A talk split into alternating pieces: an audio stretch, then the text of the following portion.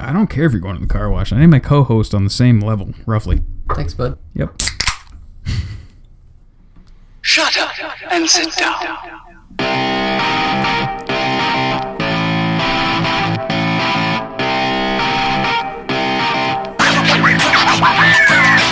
And welcome to the Week Five edition of the Black Swarm Podcast. Hank Piper here with Rob Antonell. How you doing, Rob? Pretty good. All right, and we got a special guest, returning guest, uh, quarterbacks coach and co-offensive coordinator, Coach Jarrett Troxler. How you doing tonight? Hey guys, how y'all doing? All right, now before we get into it, um, just real quick off the top because I feel like that helped our social media a lot last time. You know, follow. Uh, you can follow us on Twitter and Instagram, which I promise we're going to use at some point. At Black Swarm Pod on Facebook, SoundCloud, and iTunes at the Black Swarm Podcast. So, uh, without further ado, let's get into it. Um, I guess I'm going to kick it over to you, Rob, for the first question because I got nothing. All right, so we're coming off of a, a big game last week against Penn Trafford, uh, team coming in for, from Pennsylvania, and uh, you know saw some good things from them in the media. What their head coach had to say about the experience here, as well as some of the athletes that we had. Uh, can you uh, elaborate on your aspect of? Uh, I don't like that word, not aspect. Perspective. Perspective. There you go. Let's go perspective. Yep. All right. On your perspective of uh, what their coach was saying about our town, our stadium, and our players.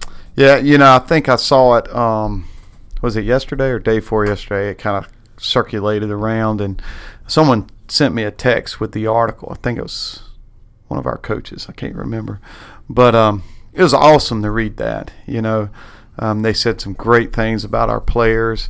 Um, said some great things about, you know, obviously playing in Paul Brown Tiger Stadium, which you know, every Friday night it's just. Um, almost got to look around and take it in right before co- uh, kickoff to really soak it up that man I get to coach football in this great stadium in front of these great fans this great town and you know it's a it's it's a surreal feeling you know the fireworks the the the swing band and just the whole whole deal and um, so it's just fun to see other people's perspective of it.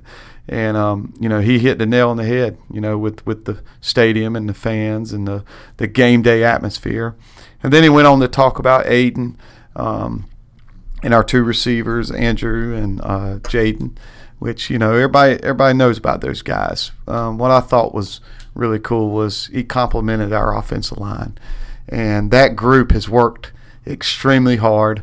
And you know uh, they they knew coming into it. I mean, we only have one restart, returning starter on that offensive line, um, so I thought it was really neat that he singled out the offensive line um, because Coach Mazer, Coach Coach Robinson, and uh, and those kids have worked extremely hard, uh, not only in the off season but camp and through each game. Our guys have gotten better and better and better up front, and so that I thought that was really cool to see that. Yeah, so it's definitely great to hear you know those good words from another coach about our experience. Um, you know, talking about hearing things from coaches online in the media um, over the off season, I saw a few things that had you tagged in them from different clinics you spoke at, or you know, different seminars or whatever it was online. That I saw a few different things. Um, can you just go on about some of the different things you did in the off season, and you know where it was and who it was with? Yeah, I um, you know, I started back in 2011 uh, speaking with Glazier Clinics. It's a uh, football um, clinics they put on across this, the nation. We had a really good year one year at Lakeside, and I got asked to speak. And it's one of those things when you're kind of in, you know, you, you, they invite you back a lot, and you know, um, also um, the Georgia High School Athletic Association. They put on a big Nike clinic in Atlanta every year, and um, it's actually where I met Coach Moore for the first time.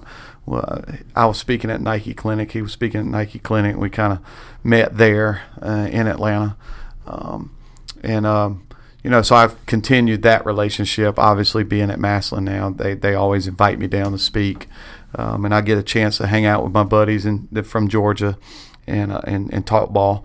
And then you know Glazier Clinics, I do the uh, I do the online e clinics, um, and then I you know I went to Atlanta last year and I spoke at, uh, at in Atlanta for the Glazier Clinics. Then I spoke in Cleveland, and this upcoming year I'm doing Detroit and Indianapolis. So I'm excited about that. Um, go talk Tiger football. I did some stuff with USA Football, some some online articles. So any anything to do to to, uh, to um, you know showcase what we're doing at Massillon, showcase uh, you know it also keeps you sharp as a coach. Um, you know because you're at these clinics and you're speaking, you're showing everything that you do. And then you know, guys will ask you questions, or they'll email you, and you go. You kind of do a lot of networking and, and talking football and getting dif- different perspectives um, from other people about what you're doing. So it's a it's it's a cool deal.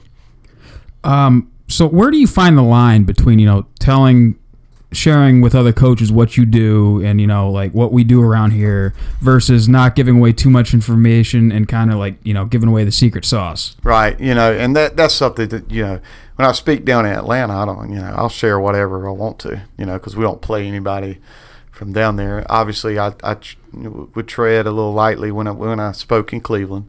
You know, as far as just you know going into detail about what our calls are, you know, why we think this, but you know, on general topics, you know, I would just throw out general type stuff. You know, and uh, a lot of the I did a lot of quarterback drill work stuff, which you know, who cares if people know how we teach something? You still got to go out and teach it, and um, you know, just anything to help other coaches out there uh, with quarterback play is my goal. And I think we, you know, as a football coach, you need to be willing to share, you know, and um, so I don't I don't worry too much about that. You still got to know. You still got to be able to stop it. You still got to be able to know when we're going to call that specific play. You know, it's and, and we, you know, you don't share all your adjustments and things that you do off of it. So just gotta you gotta be mindful of who's sitting in the in the, in the meeting rooms. Yeah, so talking about, you know, different quarterback techniques and how you help coach and teach it. Uh, you've had the same guy here, you know, starting for three years now.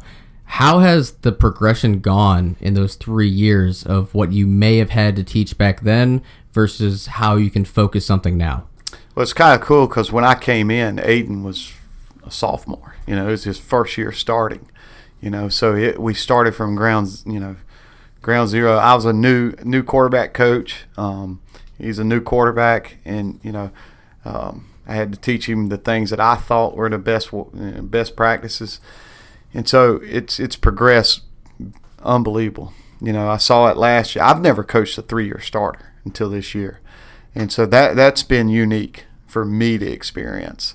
Um, you know, and it's it's I don't want to say turnkey because there's you can always find things to coach up and to get better at, and, I, and I'm coaching him every play, and um, it's been a lot of fun. Um, you know, simple states.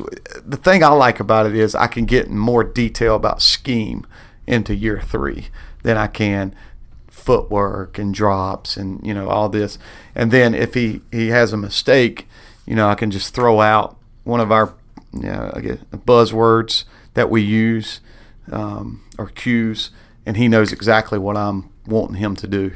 You know, so that that's been helpful too. It's it's it's been an experience for me because I've ne- I've never coached a guy for that long. You know, uh, and it's it's it's awesome.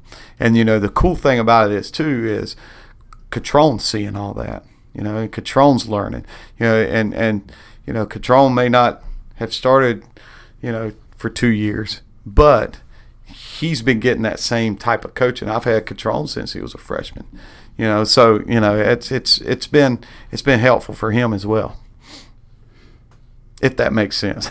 yeah, yeah, I got it. Um, now, when you were at the Booster Club meeting a couple weeks ago, you put uh, you put on film our what sophomore quarterback that got some playing time against Glen Oak. Yes, Tanner. Yeah. Um, and a play that you know we haven't really seen ran since what uh, Menor uh, two seasons ago. Of it was an option play basically, mm-hmm. and just kind of showing off, you know, that hey, this is what this guy can do. So we have plays in there for that. Mm-hmm. Um, is how different is it like coaching a guy like uh, Longwell that's more of a pocket passer, even though he has the, the athleticism like we talked about, and he's shown before to you know be a option quarterback, but you want to keep him as more of a pocket passer versus coaching a guy like that to where you can run the option, you can run, you can be a little more free with running the quarterback.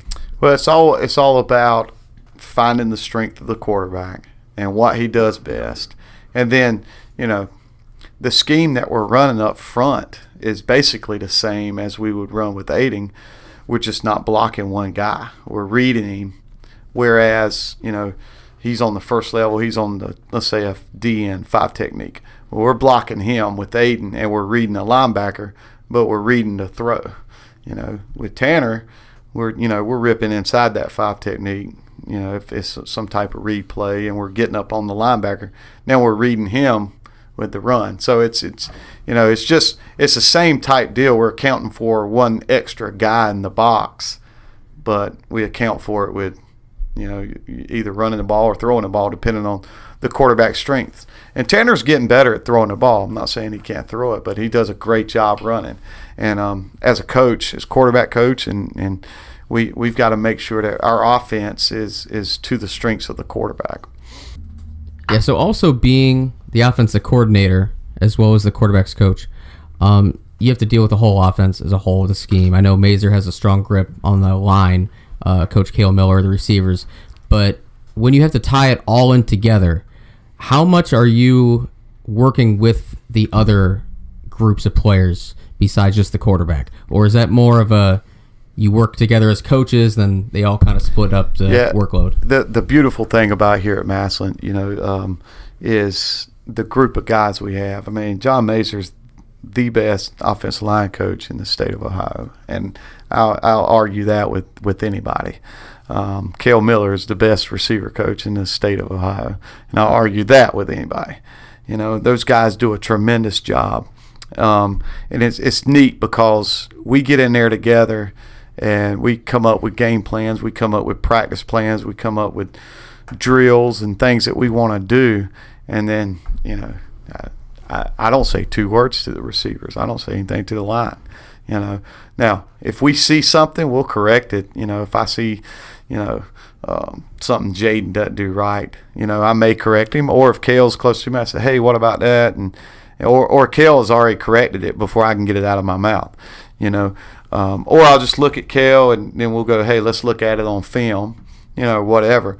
But um, you know, we kind of we kind of you know coach our own guys um, because we're we, we really are. This is our third year working together, and so we're we're just so on the same page. It's it's it's awesome. It's a great thing to have. Um, but obviously, you know, if somebody sees something that, that Aiden's doing wrong, uh, you know, I don't I don't get my feelings hurt if Coach Mazer says, you know, hey, you know, what are you thinking right there? Or, you know, they a lot they do do a good job of not talking to the quarterback. That's one thing I've, uh, you know, that always scares me because you don't need you don't need five people telling the quarterback he read something wrong. You know, um, he needs a consistent, same language you know, all the time. So uh, we try not coach other guys, guys. Does that make sense? Um, unless we just have to, you know, unless we, it's just one of those things where we just do it and then we, you know, we wear our practice headsets and, you know, we may just, like I may just correct Andrew on something. Then I'm like, hey, Kale, sorry, I ain't trying to step on your toes. You know, which he says, I don't care, whatever, get it fixed. You know, he's trying to signal into play. So, you know, we don't. We, there's no egos in that room, so we don't. We don't. That's not a big issue for us. Um, so no, I don't. That's a long-winded answer for that question, but I don't. I don't try. I don't. I, our guys coach our guys. I don't have to. I don't have to worry about that. So when it comes to everybody being on the same page, you know, working together as an offense, um, I assume timing is a pretty big part of that. You know, especially when you're working RPOs and you can have linemen downfield, um, stuff like that. Uh, how often or how far through a progression does Aiden go on some of your plays? Because I know a lot of the times on some of our deep balls, it's not like when you're watching another team, he takes three steps back and just heaves it downfield. It, it's usually a little bit later, later on. Is he working through progressions? Are you waiting for guys to get open? Yeah. Or uh, how is our offense set up with that? Yeah, yeah, we're a progression. I guess you could say progression team as far as quarterback reads. You know, he has some stuff that I call peak routes, where peak means to us is pre-snap read. I'm looking at the depth of the safety, where the safety is aligned, you know, and in that can tell him a lot of information. And if he thinks he's got a shot pre-snap, you know, he can look one way, come to the other, or you know, he can do some things where he can get it out a lot faster. You know, so I call it a checklist. You know, he goes through his pre-snap checklist, checks the peak route. I don't like it right here. So now I, I get to my post-snap progression. So in his drop, and we coach we coach this pretty hard. As he's in his drop, you know, on that third step in his drop, that foot goes in the ground. He's looking at his first read. If it's not there, he's then getting his eyes to his second read as he's stepping up in the pocket. And then once he reaches the front of the pocket, if that second read's not open, he's finding the third progression of the concept. You know, that's our three step gun stuff, which is old school five step progression. You know, but we're in the shotgun, so it's a three step progression. And then we have our, you know, we don't throw. I was t- talking to um, Hank about this earlier. We don't, we don't really have quick game. We have RPOs. We throw stick, you know, but but our RPOs are our quick game. So you know, we do have some one step stuff, you know, and he can one step it and rip it out there, you know. Um, now, if he sees a certain coverage and it's a three step drop, if he sees a certain coverage and he has to get the ball out now, he can one step that. So that goes into being in a third year where he can recognize stuff pre snap. And even though it calls for a three step drop, you know, he may not take a three step drop because he's got to get it out faster, if that makes sense. And, you know, that's the beauty of what we're doing right now on offense is, you know, we don't have to call like uh, some protection number. All right, this is our five step stuff. No, all our you know it, it, it's all based on coverage, the way he drops in his progression.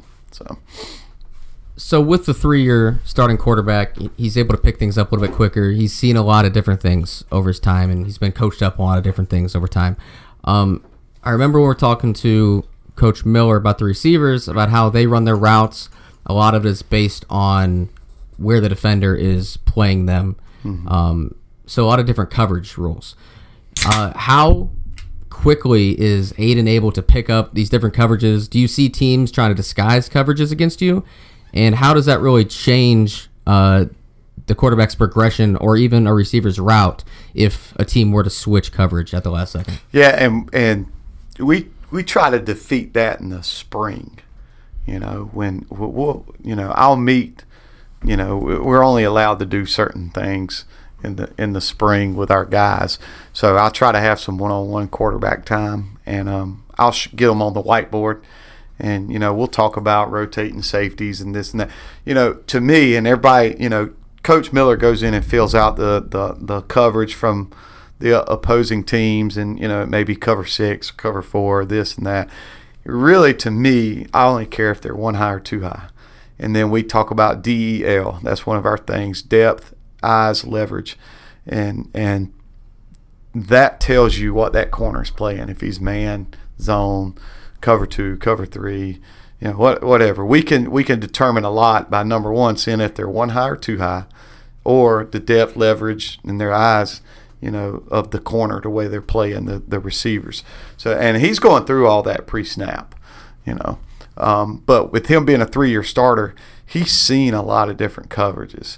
And I, what I like to do is I like to reference other games when we're when we're talking. You know, um, he comes over with me as soon after every series, and we get on the iPad. You know, and Catrone gets over there, and Tanner, all our quarterbacks, and um, as Coach Mazer's making run game adjustments, protections adjustments, I'm over there with Aiden looking through the um, the iPad, and we're looking at stuff, and I may say, "Hey, you remember last year?" when we played such and such and they tried to do this. It's the same thing right here. Remember what we did, you know, and that's a cool thing about having a retire. I mean, we can go all the way back. Hey, remember that cold night up at Wooster? And, and that guy was squeezing Ginger on a post, and we did, did you know we do that a lot, and it's just it's that's a cool thing. You brought up three year starter. I mean, being able to reference other things that's happened in coverage, you know, helps him remember yeah, you know, this is it's familiar to him. So he does a great job with it. You know, probably one of the best I've ever coached in recognizing coverage. Another thing, you know, this summer, uh, Coach Hack and them, you know, rotated safeties on us one time, and he made the right read immediately. And I looked at Kale and said, "Man, that ain't supposed to happen day one." You know, he's throw, he's he's supposed to throw a pick right there on day one, but you know, three year starter. So you talked about making adjustments on the fly during the game. You have your iPad out. You can see, um, you know, what's been going on, what Aiden's been seeing throughout the game, and reference past games. Uh, the one thing we've talked about before is how every team's going to give Massillon their best shot, mm-hmm. and you know they might throw in a screwball here or there. Um, and the one thing that we've been really good at is making adjustments on the fly. You know, sometimes you know as a team we might not come out super hot, but by the end of the game, you know we seem dominant. Um, do you see that very often that teams are trying to fool us? And uh, you know, how do you credit the whole staff on being able to make adjustments on the fly? Um, well, it, I tell you, it's it's it's kind of hilarious because we we just know we're going to get something different, you know, each week, and we prepare and prepare all week. We try our best to put our kids in worst case scenarios on Monday and Tuesday on the scout cards. Uh, Coach Mazer um, draws up half the cards. I draw up the other half, and we tr- we literally try to put our kids in bad situations. Uh, Monday and Tuesday. Wednesday we'll kind of taper off and try to let them have a little bit of success, and then Thursday we're trying to shine it up. But um, which what what Mazer and I have tried to do is kind of come up with the answers during the off season when we're when we're designing our offense and designing what we want, you know, we say we think of how will people defend this, and then we say, well, if they defend this, you know, we need to do this or this. So we, we really try to work hard on building our adjustments in, in February, March, April, you know, and then and then, you know, because you're not playing catch up then. You're not trying to think of something on the fly. You know, you already got your adjustments built into your offense at that point. and so you know, we'll we'll Mazer and I'll be looking at the the screen there, you know, the iPad or the TV on the sideline, and we'll both look at each other and go, "Hey, we need to run this," you know, and it's already installed, and we've you know during our camp days and during summer we've tried it, we've we've repped it, you know, it may be something that we hadn't ripped in three weeks, you know, but it's needed, and we can pull it out and say, "Hey, you know, remember we repped this during camp." this is what we're going to do now. So that that really helps us adjust fast. And then having you know the the the group of guys we have on the offensive staff. I mean, you know, we got Coach Stone up top in the press box, seeing things and and and uh, making adjustments and, and letting us know what's going on. Um, the the the Hudl sidelines unbelievable to have tool to have. Uh, just to be able to coach off the the the kids being able to see it, see the film, and then you know just just the guy, the quality of coaches that we have on the offensive side of the ball, you know, really helps with those adjustments. You kind of alluded to it there in your answer the the self scouting you do in the off season, mm-hmm. uh, where you you know you look at what you did, what you did successful last year, what you want to bring into the next year, answers and all that stuff. How much of like say what you think your guys coming back are going to do well goes into that and how much of that like actually sticks going through you know making it to week one like say you, yeah. you think of like this play that you really like you think it fits in your system you go out on the field you try and run it and it just goes to hell me, me and Mazer joked about uh, about our playbook in the spring about how different it looks in the spring compared to what it looks like now and uh, he and I put together a, a you know, it looks like a 150 page dissertation. I mean, basically, we're bored during during the winter. Yeah. And, and, you know, we come up with things that we want to try. We come up with things that you know we had issues with the previous year, and how do we fix those issues? And some of it sticks, some of it some of it don't. And and we just try to be as real as we can with each other when we're talking. And that's the great thing about our relationship is you know, I can, you know, I can be sitting there and, and I'm just hell bent on running this one play. This is, I really love it. And Mazer will flat out tell me that sucks. That's the stupidest play I've ever seen in my life. You know, what are you thinking? And I don't get my feelings hurt. I look at it and I think about it. I go, all right, now I need to put my ego to the side. Yeah, you're right, Mazer. It does suck. What do you think? You know, and then he'll draw up what his adjustment. And hey, that's great. But you know, and he's the same way. You know, and and you know, some of it does stick. Some of it, you know, we come up with in the spring, we really like, and going forward, it works and it's great. And then some things we, you know, we get two weeks in the camp say, let's scrap it. This is this is not good. You know, um, but but being willing to do that as a coach is big. You, you know, you hear people talk about it all the time. You know, I'm a big, yeah, I love listening to like uh, Jocko's podcast and and, and uh, reading his books and listening to him talk about extreme ownership and and, and ego and things like that. And, and I really try to do that with with my coaching style and really with, with my leadership styles and and uh, just be willing to to just listen and put your ego on the table when you walk in a meeting room and just do what's best for Massillon football. You know, because at the bottom line, that's whatever we can do to help win football games. That's what matters. You know, just because you came up with some idea and and it's what it's because you came up with it, you're gonna run it and be unsuccessful. That's just that's not good. Um, so yeah, there's some things, and us working together for the past three years has been a big thing too, because our offense is, you know, it's been similar, similar each year, all right, but but it's changed so much from 2017 to what it is now, and a lot of that is fixing issues during the off season of what we, you know, we just kind of evolved. When it comes to preparation for a specific team's defense, what they might run, what they could run. Um, how much of it would be based off of their scheme compared to maybe personnel? If there's a certain matchup you really like, or maybe a certain matchup you really don't like, how much does that play a factor into how you prepare for them? Well, eh, um, well, the first thing we look at is what is their base defense? Are they an under team? Are they an odd stack? Are they an odd? Like, what is their base defense? All right. And then you go, okay, this is their base defense. They're an under team. All right. Well, you know, how do they line up? Where do they put the Sam linebacker? You know, do they call field defense? You know, does the Sam always go to the field or does he go to the strength of the formation? You know, we try to determine that, you know, um, and then you get into s- certain personnel things after you find out what's their base defense. You know, do they play a team with a really good receiver? Well, yeah, you know, how did they? What did they do coverage wise to cover that guy up?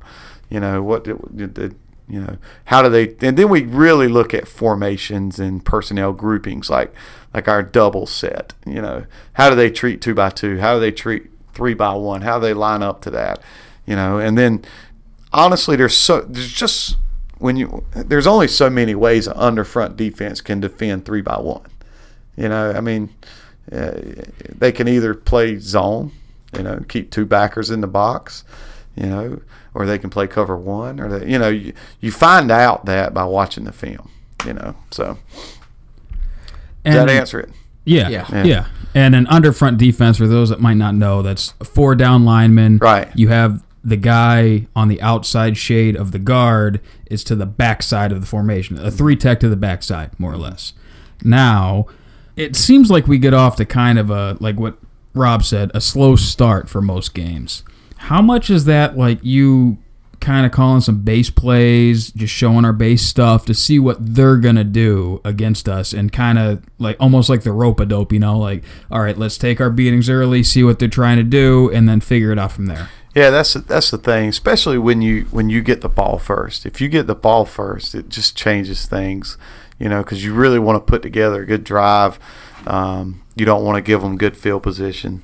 Um, you want to get a, you know, you we want to score every time we get the ball, but you know, obviously you want to get a couple, at least a couple first downs. That way you don't, you know, letting them start on a short field, opening up. But uh, that's always a struggle. You know, uh, you you just don't. Sometimes you just don't know how they're gonna line.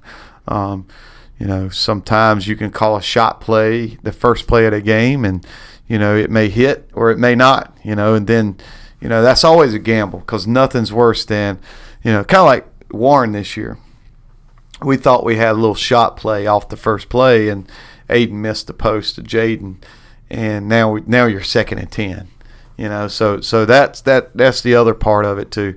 If you do try to go after it the first play you got to realize that if you don't connect you know, that that you know you're going to be in a second and long right off the bat, you know, and you're still kind of unsure how they're going to play things, and now you're second and long, you know, it's just a you know a mess for you for for a play caller, and then um you know and then when but when you do hit hit that shot, it, it's it's a, it's awesome. Um, uh, it's just a it's it's a it's a feel. You know, you kind of feel it. You got to be able to manage that. Um, you know, I don't like taking shots first play of the game because your quarterback's got to settle down. I think you know he runs out there, out the tunnel, the juices are going. He's ready to rock and roll, and you know he's ready to. And he's you know a lot of times quarterbacks just overshoot the receiver or they throw a bad ball because they're so juiced up and, and going. And it's the first, you know, I like that first completion to be a nice, easy completion rather than, hey, let's go, let's throw a 60 yard bomb at Ballard first play here, you know. Um, but sometimes when you do, you feel it and you say, man, I, you know, a lot of time I ask Aiden, hey, man, what you think? You want to go after it right here? And, you and you know, like last year, um, Whitehall Yearling, when we hit Jaden. Was it Whitehall Yearling down at Mansfield? Yeah. Yeah, that First was- play of the game, we hit that post. You know, we were back and forth as a coaching staff. You know, Mazer and I were sitting there talking. And you're like, "Should we hit?" Mazer's like, "Yeah, yeah." And that honestly, when Mazer says yes, yes, let's do it. You know, I'm all in then because he feels comfortable about it. You know, if he looks at me, he's like, "Ah, I don't know. Then then I start thinking, eh, I don't know. But you know, that's when you go to Aiden and say, "What do you think?" He's like, "Yeah, let's do it, coach." You know, then you feel like you know you got something. So it's a it's, it's I know that's kind of a weird answer, but you know it's just it's just one of those things. It's it's a it's a uh, you know that first drive is so important to a ball game, and you don't want to waste it down.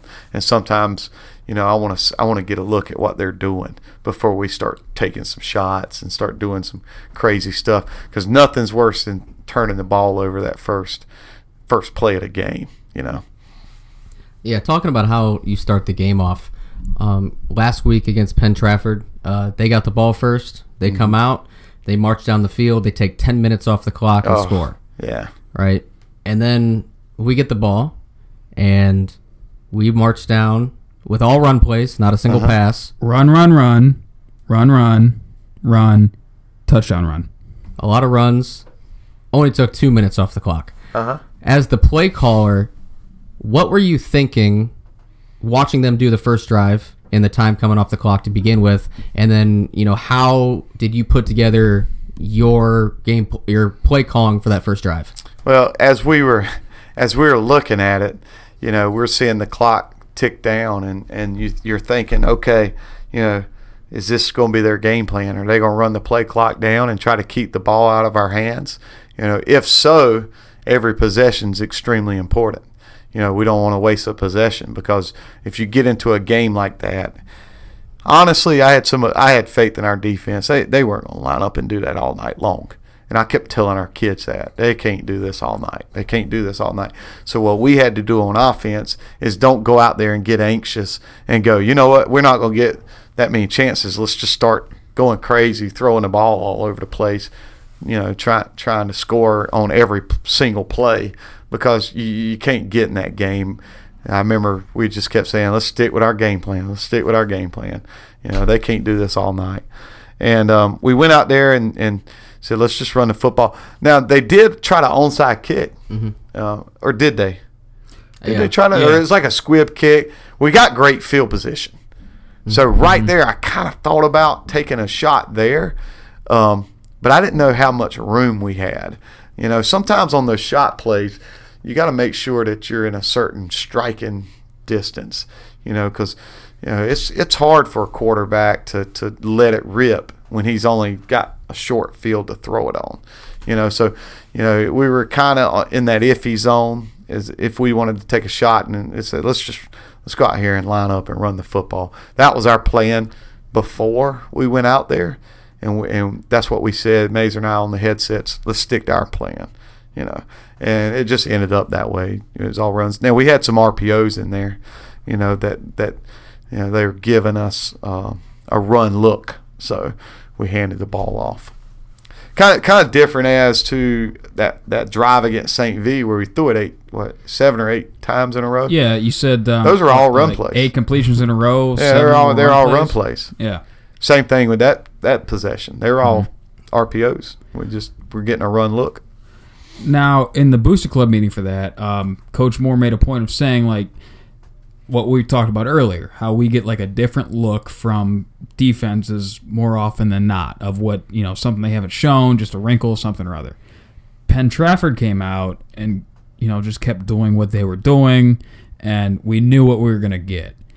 How nice is that? Is you know when you uh, when you line up, you see like, oh, this is what they've shown, this is what they are, and how how much does that affect your play calling versus like you know what you have in store against the unknown? Uh, it, it definitely helps knowing they're doing what they're doing. Now, what Penn Trafford did a good job of was, you know, we, we knew they had variations off their odd front defense, and they kept switching it up on us. You know, we couldn't get we couldn't get them in one set front multiple times in a row.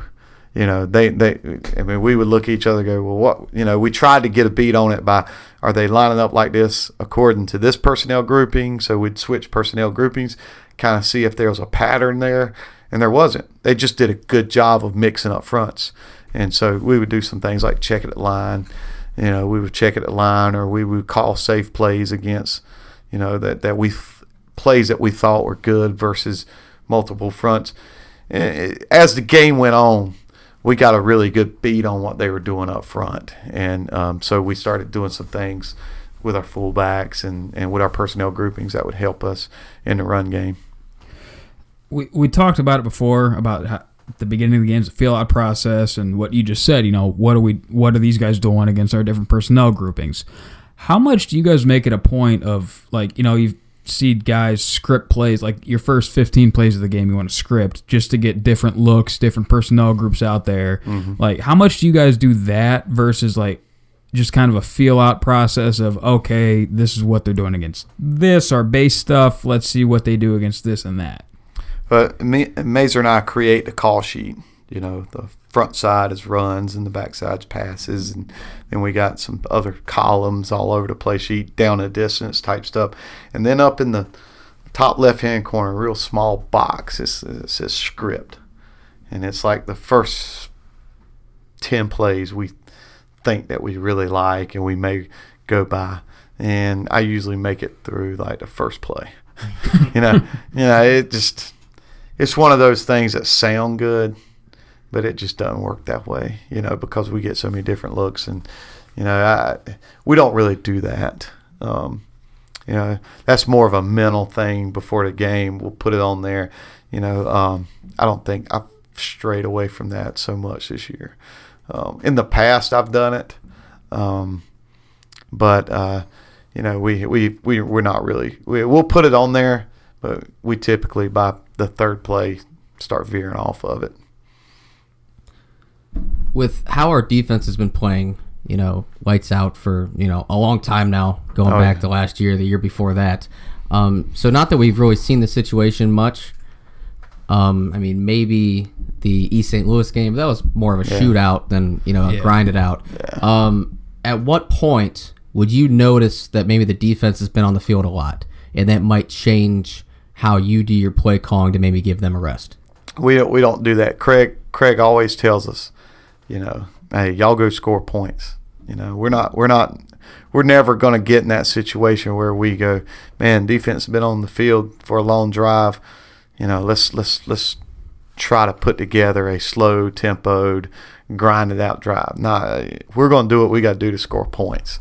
And McConnell will tell us that, and and they'll say, hey, you know, let's say they on this past Friday he put together that long drive, and if we're getting a look where we can hit one of our receivers over the top, he'd be all in for it. Our defensive guys are like, hey, score points, you know. So, you know, that's that's that's really encouraging that that we have a defensive staff that's confident in us to score points and.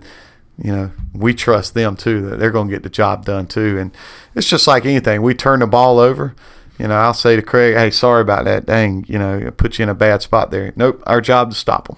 You know, so you know that that's it's, it's it's kind of a cool thing to have a staff like that. Again, we've been working together for three years, and um, you know their job is to keep them out, and our job is to score points, and and so we don't we ne- we never really have that conversation. with the fourth quarter mentality that we have, um, even going back to the off season with the conditioning program being a fourth quarter mentality, has there ever been a point where you can notice our kids are tiring out, or is that usually you notice the other team's tiring out and our kids aren't? Well, you know, tiring out as a Massillon Tiger is not an option, and our kids know that. You know, obviously we try to keep fresh guys in at running back.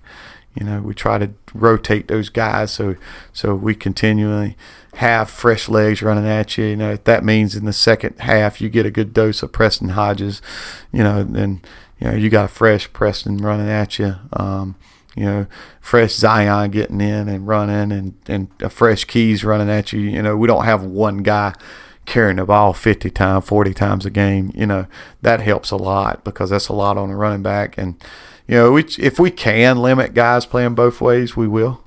Um, but you know, they just know that, that hey, this is Massillon. You can't get in, getting tired is not an option. And Coach Stu, you know, during the off season, you know that plate paradise they do as a finisher is brutal.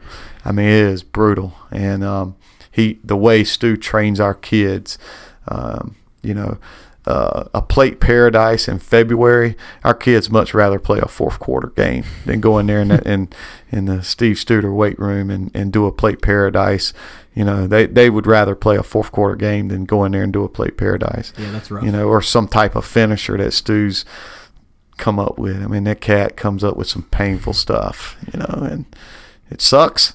So, but it don't suck when you're sitting there running power at eight yards a clip in the fourth quarter. Yeah, uh, I, I mean, we did play Paradise when we played, but I can only imagine it's been cranked up to eleven Yeah, since uh, since. Stu's got back. It is painful. I mean, I, I just I'm a I'm an old coach, and you know I've been working out with Stu in the morning since about March, you know, and I'm sore as hell right now, and you know, um, I'd expect he can less. come up. Man, I think he enjoys bringing pain out of other people. You yeah, know, he through enjoys through pain in weightlifting. himself. Huh? Yeah, I mean it's it's it's weird, but it works. And our kids are tough and they're physical and they get after it and they don't get tired and you know so hats off to our strength staff. Yeah, um, you kind of alluded to it about having our running backs. Like, you know, we got Preston, we got Keys, we got Zion. Um, we have a lot of guys that, frankly, in any other team would love to just run their offense through. How much fun is that? Like designing different play, different ways to get different guys the ball, and almost like, uh, just like an abundance of wealth that we have on offense. Uh, yeah, it's a old saying. There's only one ball, you know. And number one, you got to have a bunch of unselfish kids, you know. Because what was it? Game one, Andrew Wilson Lamp just exploded. You know, just played his played a great game, set a record, and probably the happiest person in the stadium for him was Jaden Ballard. You know, and um, so that that plays into a big part of it. You know. Uh, Zion Pfeiffer runs for a touchdown. Preston and, and, and Keys are the first ones to congratulate him. You know, and, and we got a lot of that going on, which is big. You know, or a guy like Jaron Hodges, you you know, maybe it's a it's a game where we're not in two by two or three by one and in our ten personnel type stuff a lot. But when he gets out there he makes his reps count you know, and never complains. So so that that's that's one thing that, that we have going for us that helps. But then also as a you know, as as as an offense, you know, it's a lot of fun, you know.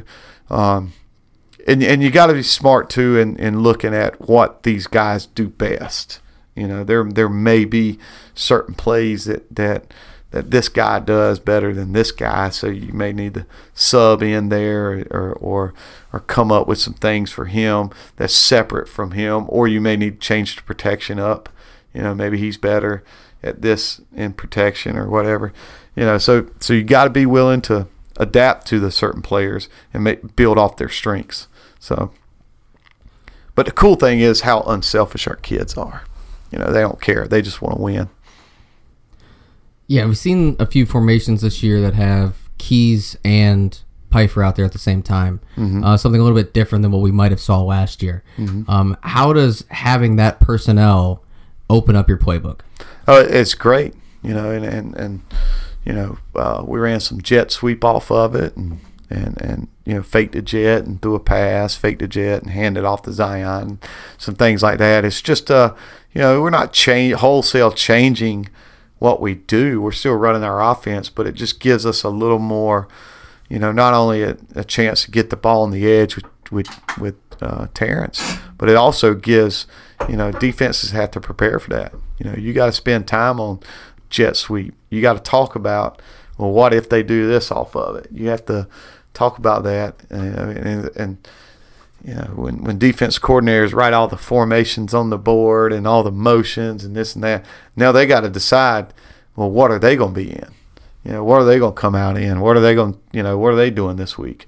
Because, you know, and you guys probably notice it, but probably the general people just watching the game may not notice it, but we, we do a little different thing each week, little wrinkles here and there off of formations and personnel groups that, um, that you're going to see a little different things each week. And you know that that that'll drive a defense coordinator nuts. Because we we may have done something week one that we're not doing that we hadn't done in two weeks. And you think well maybe i don't need to rep that you know and then you're playing us and, and we're in that set you know. So yeah it, it's it makes defense coordinators have to prepare a lot. You know i learned that the hard way. I lost um, when i was at lakeside uh, we lost our defense coordinator. Took a college job real late one year, and so I had to do the defense. And uh, this team we played lined up in a polecat, like in week one, and we were playing them in week seven. Polecat. I don't know if y'all call it polecat. I'm lost. It's like, Like where it's like where you lined up. Yeah. eh, These guys give me hell up here because I call things so different.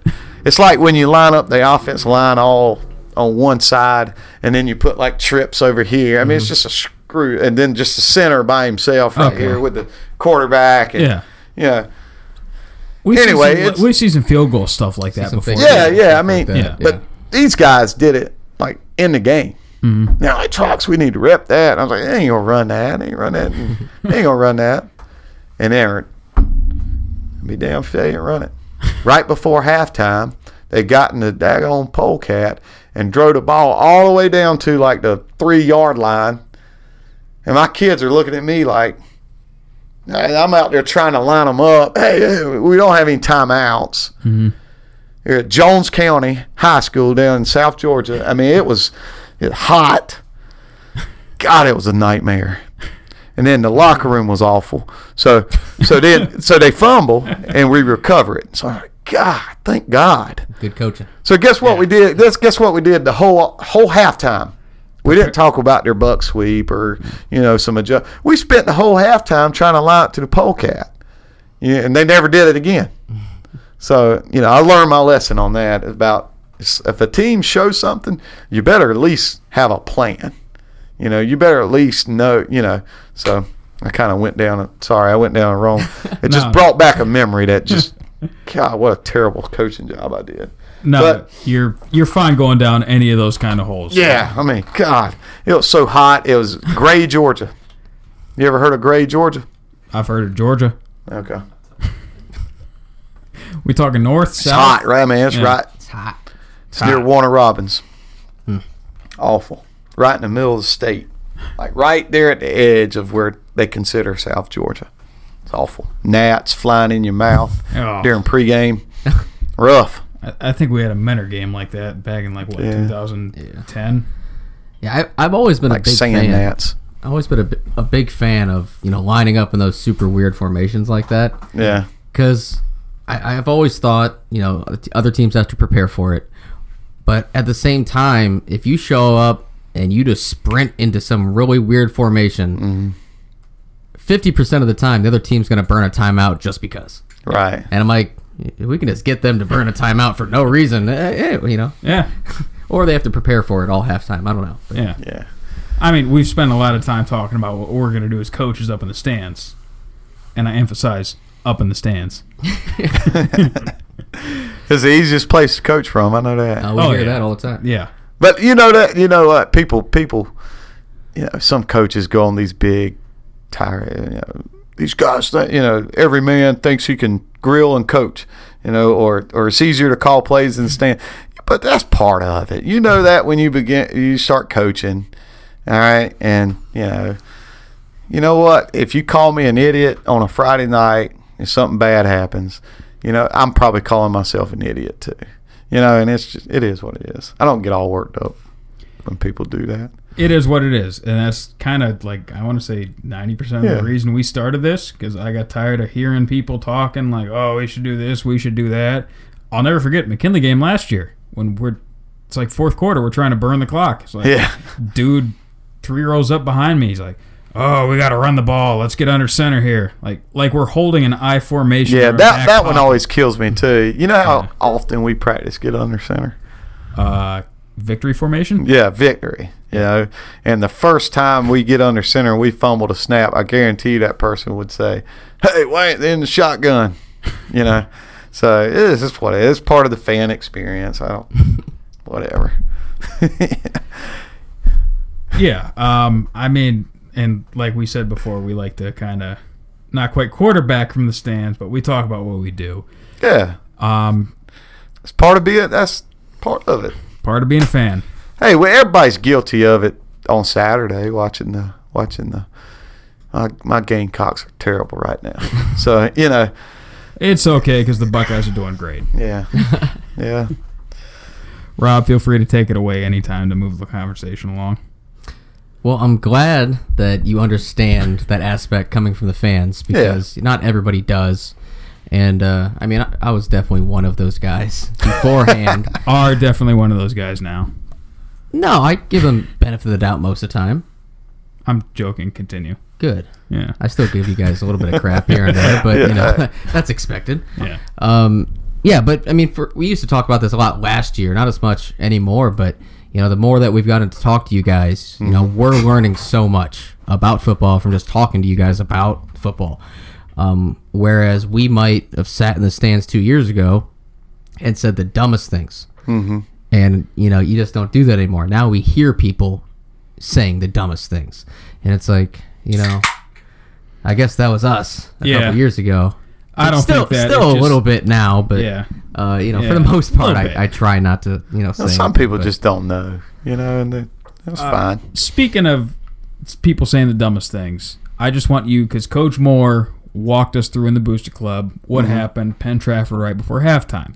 Oh, okay, yeah. If, if you could kind of walk us through, explain what happened and why it turned out the cluster that it did. I mean, Yeah. it turned out perfect, but Yeah. if you could walk us through that. Yeah, it was um obviously it wasn't ideal what happened, you know. And and and we're kind of overanalyzing. I mean, at least we did score. Obviously, we would be if we didn't score, know, it'd be an issue too. But anyway, it was a great learning experience for Aiden. Great learning experience. So we take the time out and we're out there talking, and uh, obviously we got to throw the ball. All right, we're out of timeouts. Yes, we know that. We know we've got to throw the ball. You know, we didn't sit in there and say let's let's hand this thing off here and run the clock out and not score points. Let's do that. We didn't say that. We wanted to throw the ball, so we're sitting there talking, you know, and they are a two high team. Okay, and the issue is when you get down there, you know, yeah, let's just throw it up to Ballard. Well, are they going to have safety help? Are they going to beat him up at the line? Are they going? Is the safety going to play over top? What about Andrew? Is the other safety's going to be over the top? You know what that means is they're loosen up in the box for the run game if both safeties are over the top. Also, as a safety, if you see a high hat, the safeties are reading um, offensive lineman. They're reading the tackle. If he sees a high hat, it's not run. He's going to get his eyes on the receiver right now and go run over the top. All right. So, And a high hat for those listening is a lineman dropping back into a pass Yeah, set, getting in a pass which you set. usually stand up upright, which is to say your head gets higher. well, and what do you do, Hank, on a run play? You you block you get block lower. the run low hat. You right? shoot out low out of your stance, so you- so- and your head stays lower. Right. So you got a low hat. And safeties, if they get a low hat read, they're going to rally down in the box for run support. You know, need to have Coach Hackle here explaining that. He probably does it a little more elo- eloquent than I do. Um. Anyway, so our decision was, hey, let's RPO this. Let's RPO it. We, we'll tag our pass off of a run. But we're not telling the linemen what we're doing because we don't want them th- we want them to run block run to sell it so it pulls those safeties down right? Yep. all right. I tell aiden throw the ball. All right. Yeah we're called an rpo throw the ball. I told him throw the ball. And he looked at me and said okay. He goes out there and what does the safeties do? Pre-snap both safeties run over the top of our receivers. Well what has he been coached to do for since last year? That's a hand the ball off. So it, it go almost like a creature of habit you know? Hey you know so he's seeing that. I mean you got to think too now these are kids. These are kids now and, and if you expect kids to be perfect they're to make mistakes all right one good thing about our guy in Massillon number five don't make the same mistake twice uh, and i can i can say that i know that's a bold statement he better not this week but I know it's a bold statement, but ask anybody on our offensive staff. Aiden don't make the same mistake twice. And they ran over the top, and he says, uh, hand it off. He hands it off, you know, and and of course that's when oh these guys are idiots. They're running the ball with no timeouts. Uh, so we got them lined up real quick and scored. Call we just called pass pro. But what that did was when Aiden saw that safety run over the top, he knew then he could back shoulder Ballard uh, because you know he knew he couldn't put a lot of air on it. So it actually helped us on the second play. We knew what they were doing, and he back shouldered um, the throw. Great, unbelievable throw, unbelievable catch. You know, and we got in the end zone and scored. Um, Unbelievable pass protection. yeah, unbelievable pass pro. Hey, we can't hear that. Knocking on wood. We've been really, really, really, really good at pass pro the past few years. Um, so Coach Mazur's going to keep coaching that up. So we're going to be fine. But um, you know that's what happened. You know, and and you know we scored. We're celebrating, chest bump, and I grabbed him. I said, "Aiden, listen." I told you to throw the ball. I know, coach, but the safeties ran over the top. You know, and and I go, yeah, that's what. We, I said, but in that situation, you know, we don't have a, no timeouts. We don't have enough time to run another play. You can't hand the ball off. Teaching, teaching moment, you know, hmm. and, and and so it was kind of a weird situation, you know, and that, and that's what happened. So I don't know. what I got from that was that we tried to run essentially a traditional play action pass. Right. And throw it up, bait in the safeties, linebacker. Yeah, to keep the Instead safeties with, from over the top. you know, now, what mod if, read. what if we just would have called a fade, just blindly? Hey, let's throw it up, and then that safety runs over the top and picks the ball off. Mm-hmm. Mm-hmm. Then we look really bad too. Right. You know, so so we're we're trying to we're trying to put our kids in the best situation to be successful. Does it work all the time? No. All right. Do we want it to work every time? Of course. Of course we do. And we work our butts off to make sure that we we put our good kids in great position. But that's football. It's football. you know, Things happen. It's you got 22 guys working in their own different, you know, coercion of Right. Let's see what's going to happen here and you can never be 100% with anything. Right. So Yeah, so that was looking back at last week. Looking forward to this week against Firestone. Um, I don't know much about them. I wasn't at the Booster Club meeting. You know, what can you tell us about them, and what are you expecting to see from them? All right, offensively, they're spread team, zone schemes, not a lot of gap stuff. More, more you know, I, I run this, uh, I help run the scout team, so I, I get to get to see a lot of what they do offensively. Zone schemes, um, a lot of two by two, three by one, um, some tight end stuff. Um, some boot stuff out of tight end looks where they drag the tight end, things like that. Um, defensively, they're a under front defense. They um, put their Sam to the field a lot. They, you know, um, a lot of two high, you know, cover two, cover four, you know, a little bit of one high, not much. Um, but we'll see. We'll see what we get Friday night. Uh, but but mostly two high under front. Um, you know, got some guys that, that you know do a good job. Um, they're winless right now, so you know they're going to be itching to come in, Paul Brown, and try to give it their best shot. Uh, we just got to go play our game, play at our standard. Is what I tell the kids all the time. So don't let don't let our standard drop for anyone. You know we're we've been you know I, I know Miller said it when he was on here last time, and uh, Mazer says it all the time. I say it all the time. It's fourth and one every day around our place, and you know we coach every day as if you know it's fourth down and we got to get it done, and it doesn't matter who we play. Uh, I know a lot of coaches say that. You know it. You know we're playing against ourselves, or you know whatever coaches say. You know, but we mean it. You know we everything is a big deal. You know, every snap is a big deal. So we just got to do that Friday night, play at our standard, do what we're supposed to do, and uh, we're going to be fine. Yeah. Um, to kind of play on what you're saying, coach speak. The standard is the standard. you know, you hear a lot of guys say that, but we tend to live up to that, and I think that's the big difference. Um, and beyond that, I think the big quote from Coach Moore at the Booster Club was there's not a lot going on there. Yeah. And, you know, for Firestone, I I don't know what to say besides there's really not a lot going on there. Yeah. You know. And and you can't lie to kids. No. You can't tell them, hey, you know, they they're zero and four, but you know they they they come in here. You know, you got to be real with them because they watch film too.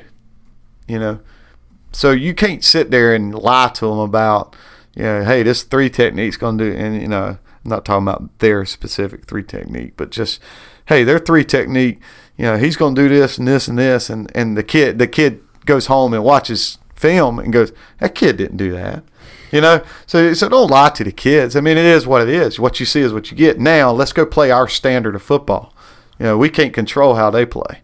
You know, that's not on us, but we control how we play, how we prepare, and let's go out and play Massillon Tiger football on Friday night.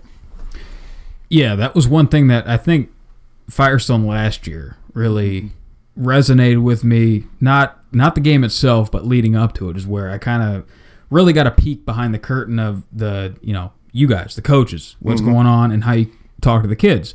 Of the the goal for Firestone last year was all right. Let's score at least forty points and hold them to a shutout. Mm-hmm. And I think that's one thing you're that you spoke to about not lying to the kids, being honest with them, and holding them to our standard. And that's really our goal every week, to be honest with you. That's what we want to do every week. You know, so we we try not to change that theme. You know. Yeah, I guess so. Like one thing going into this game in the mentality of it, you know, something that you know you might not hear from a, co- a standard coach in a standard locker room.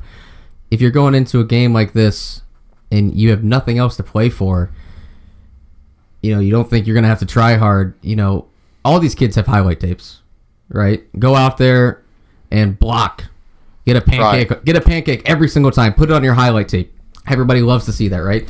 Your as a team, your yards per game, your defensive shutout, you know, all these things you can play for. And also, you know, we're at Paul Brown Tiger Stadium. You never know what college coach is there. I don't think the kids get told who's on the list before they come to the games, right? No, that's uh. something that you should, you know you see some of them online, but after the game. But you mean you never know who's going to be at this game. And you never know when your last play is in Paul Brown.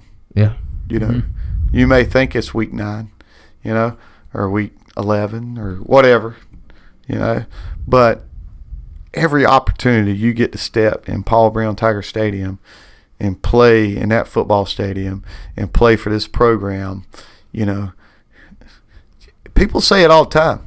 You know, man, that's a lot of stress on a high school kid. No, it's not. It's an honor. It's a privilege. you know, to go out there and do that. You know, I wish, God knows, you just don't know how bad I wish I would have played football here, you know, and yeah, yeah, why waste that?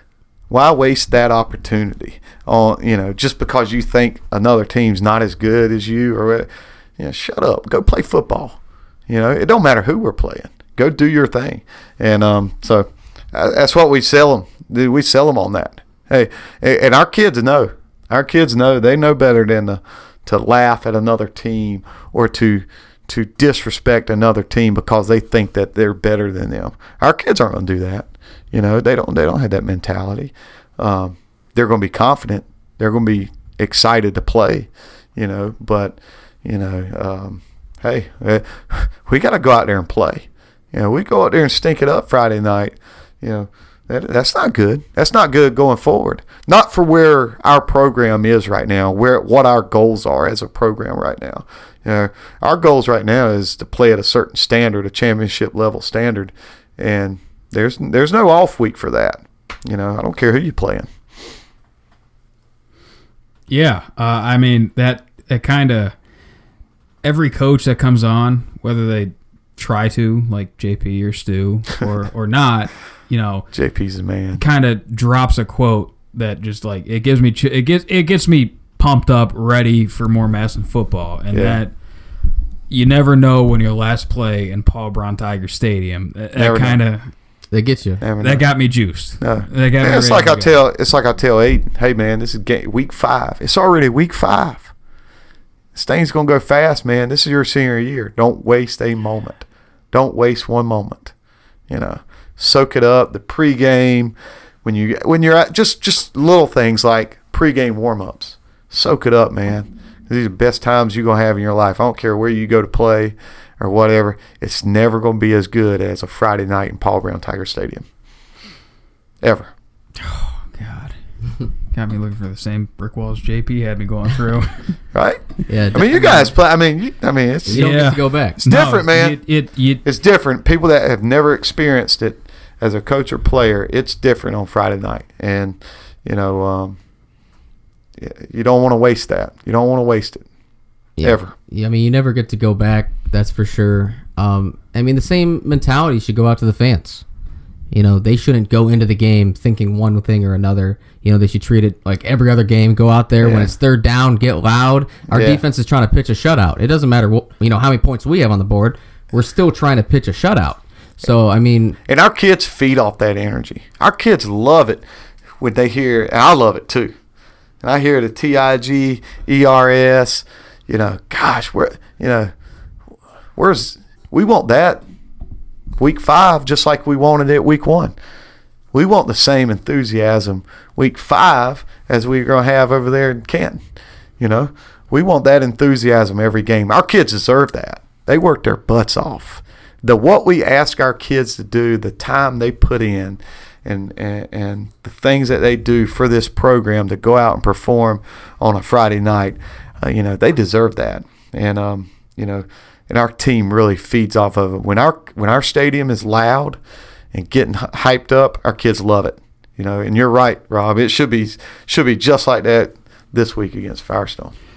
Yeah, you know they say the, we tell the kids they're playing for the name on the front of their jersey. No doubt. Well, the name on that front of the jersey should be there supporting them playing mm-hmm. for them.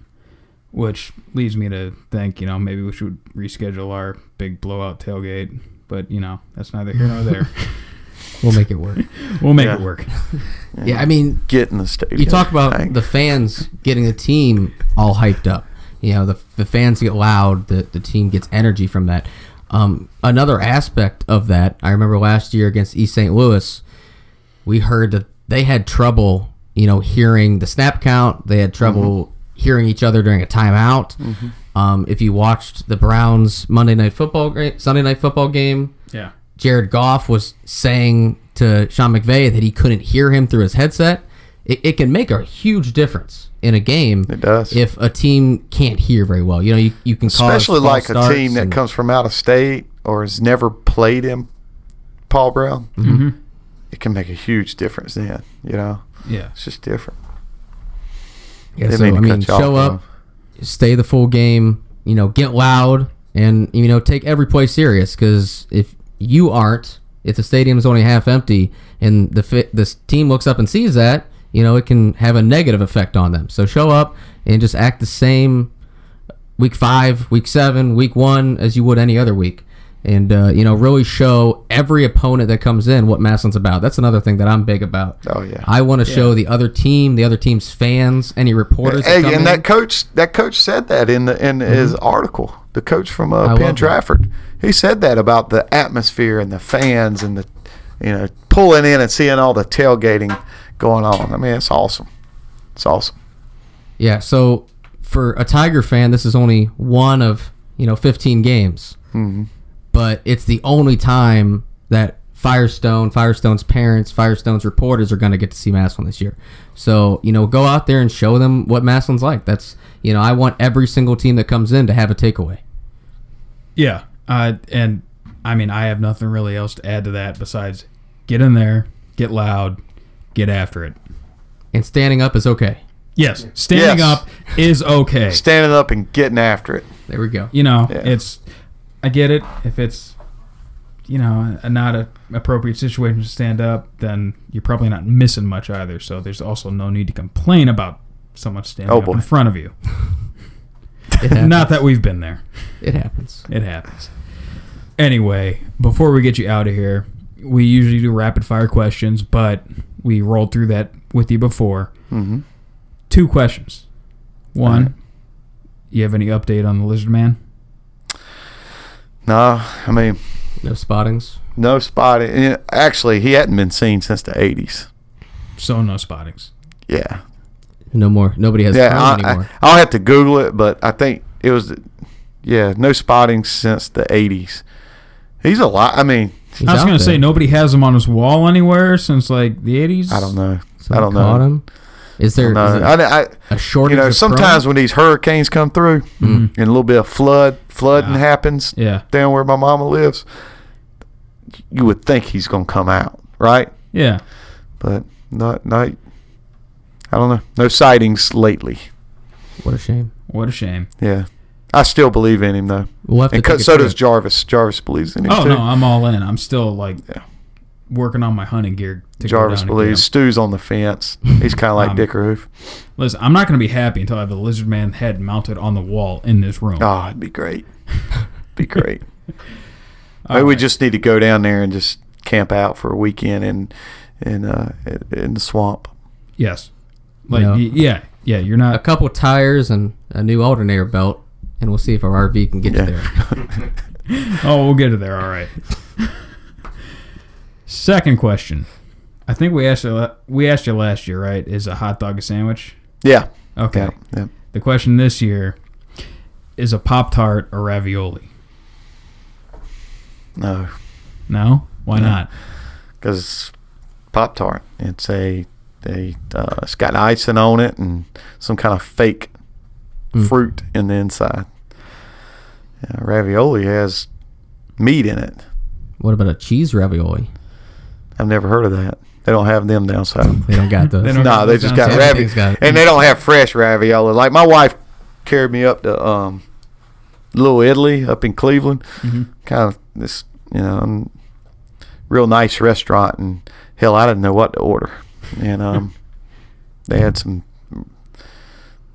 ravioli or some other stuff I can't pronounce, and That's kind of how we live off of. You well, the ravioli I'm used to is that Chef Boyardee stuff in the can. hmm Oh, th- You know, that's high. and that's got convenience. meat in it. Yeah. Yeah. You know, so that's what I think of ravioli. Pop tart is a is basically like a like a piece of, like like like a cupcake or something. All right. You know, So icing with fake fruit on the inside. So your definition of ravioli, it has to have meat in it. Correct. Okay. So In my mind, all right. yeah. So Pop Tart filled with meat. Gross. but, But- yeah, I mean, I guess yeah, But that, that would be ravioli. I reckon. All right. That's all I needed to know. It's gonna be a real niche market, but A niche market I'd buy one. I'd, I'd buy it out of pure morbid curiosity Yeah. Yeah, if I wasn't the one to make it because I guarantee nobody else is making yeah. it. Oh boy, my son's crush Pop Tarts. Love them. So All right. Uh, I got nothing. Rob, That's it. I guess uh, that's the end of this interview, end of this Black Swarm podcast. Um, if we got to send you out on a song, what do you got? Whew, man. Gotta send me out on a song. That's a tough question. I wasn't ready for that one. Um, like probably you off It's a guard. Great Day to Be Alive by Travis Tritt. Mm. All right. I like That it. works. That works. And with that, go Tigers. Beat Firestone. Go Tigers. T.I.G. I got rice cooking in the microwave. Got a three day beard I don't plan to shave. And it's a goofy thing, but I just gotta say, hey, I'm a doing alright. Yeah, I think I'll make me some homemade soup. I'm feeling pretty good, and that's the truth. It's neither drink nor drug induced, no, I'm just doing alright. And it's a great day to be alive. I know the sun's still shining when I close my eyes. There's some hard times in the neighborhood, but why can't every day be just this good? Oh, yeah. It's been 15 years since I left home and said good luck to every seed I'd sown. Oh, Gave it my best and then I left it alone. Oh, I hope they're doing alright. I look in the mirror and what do I see? A lone wolf there staring back at me. Long in the tooth, but harmless as can be. Lord, I guess he's doing alright. And it's a great day to be alive. I know the sun's still shining when I close my eyes. There's some hard times in the neighborhood, but why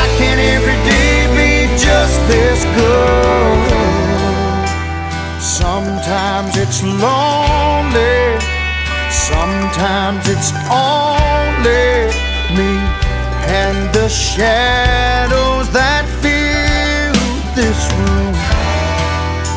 Sometimes I'm falling, desperately calling,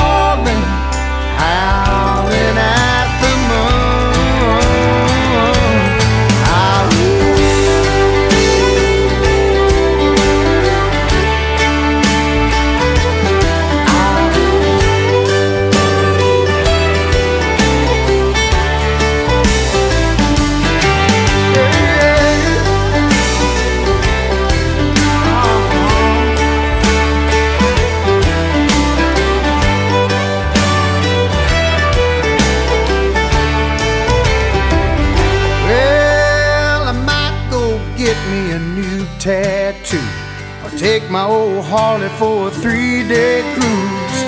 Might even grow me a Fu Manchu. Ah, and it's a great day to be alive. I know the sun's still shining when I close my eyes. There's some hard times in the neighborhood, but why can't every day be just this good? It's a great